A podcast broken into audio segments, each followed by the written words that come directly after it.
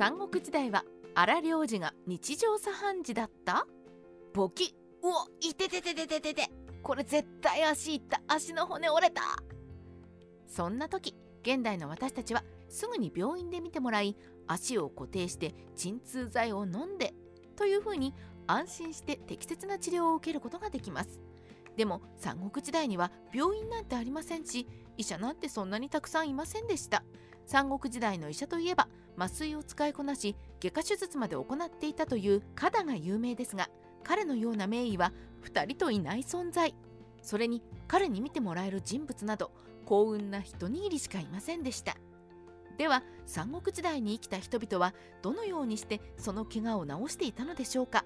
実は皆さんそれぞれ自分なりに考えて今では考えられないとんでもない方法によってそのお体を治しておられたようです。やっぱり戦場に戻りたい。劉さん足を切る。戦に臨んで大声で叫びそして大声で歌いさらには敵に必ず勝利するというパンクでロックなことで有名な呉の猛将劉さん。彼は若かりし頃黄金族の狩猟五冠を討ち取ったことで名を挙げますがその際に自らも足に大怪我を負ってしまいました。その後傷を癒すことに専念した劉さんですが足は曲げることができないままになって歩くことができなくなり戦場に復帰することは絶望的な状態でした。そこで前線で活躍できなくとも知略の方で何か貢献できればと考えて兵法書や歴史書を読んで勉強することにします。文字を追えば追うほど胸の高鳴りを覚える劉さん。めくるめく群像たちの勇姿に心を高ぶらせた龍さんはいても立ってもいられずに親族を呼び集めました。そして自らが感動した英雄たちのエピソードを語った後次のように決意表明します。このまま足が動かないままでいるのはすでに死んでいるようなものだ。そういうわけだから今から足の筋を切ってこの足を自由に曲げ伸ばしできるようにしようと思う。いやいやいやいやいやいや何言ってんの？全力で劉さんを止める親族たち。そりゃそうですよね。医療に関して何の知識もないど素人が自分で自分の体を治すとか言い出してしかもその方法が足の筋を自分で切るとかいうどう考えてもおかしいものだったわけですから。そんな親族たちの静止を振り切り自分の動かなくなった足の筋に刃物を突き立てるパンク硫酸しかし当然ですがやっぱり痛い。ああ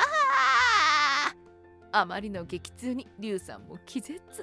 劉さんが白目を向いてひっくり返ったことに驚きつつも劉さんが気絶している間中親族たちはずっと劉さんの足を引き伸ばしてくれていました。これが功を奏してか少し転びやすいものの劉さんは無事に歩くことができるようになりました。そしてこのことが評価されて劉さんは孫権に仕えるようになったのでした。やっぱりあなたには厳しかった。周囲妻子多病の言葉がぴったりの5の地匠周囲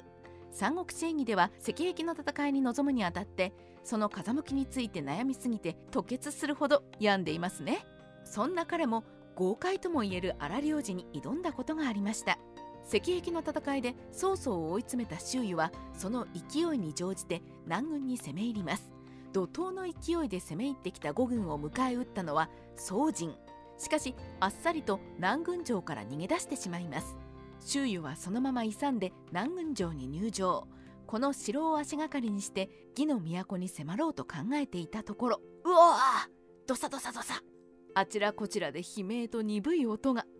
なんと味方が落とし穴に落ちていくではありませんか。そしてそれに驚く暇も与えないかのように城壁の上から矢の雨が降り注いできます。宗人があっさり城を開けたのは罠だったのです。周囲も脇腹に矢を受けて馬から落ちてしまいました。それでも周囲は矢を引き抜いて命からがら逃げ延びます。ところが傷の具合が思わしくありません。それもそのはず。周囲に刺さった矢には毒が塗られておりその上矢尻がまだ体の中に残っていたのです。そこで軍医は周囲に手術を受けるように進めます。それはあの関羽も受けたという傷口を切り開いて矢尻を取り出すという手術でした。もちろん麻酔なしで。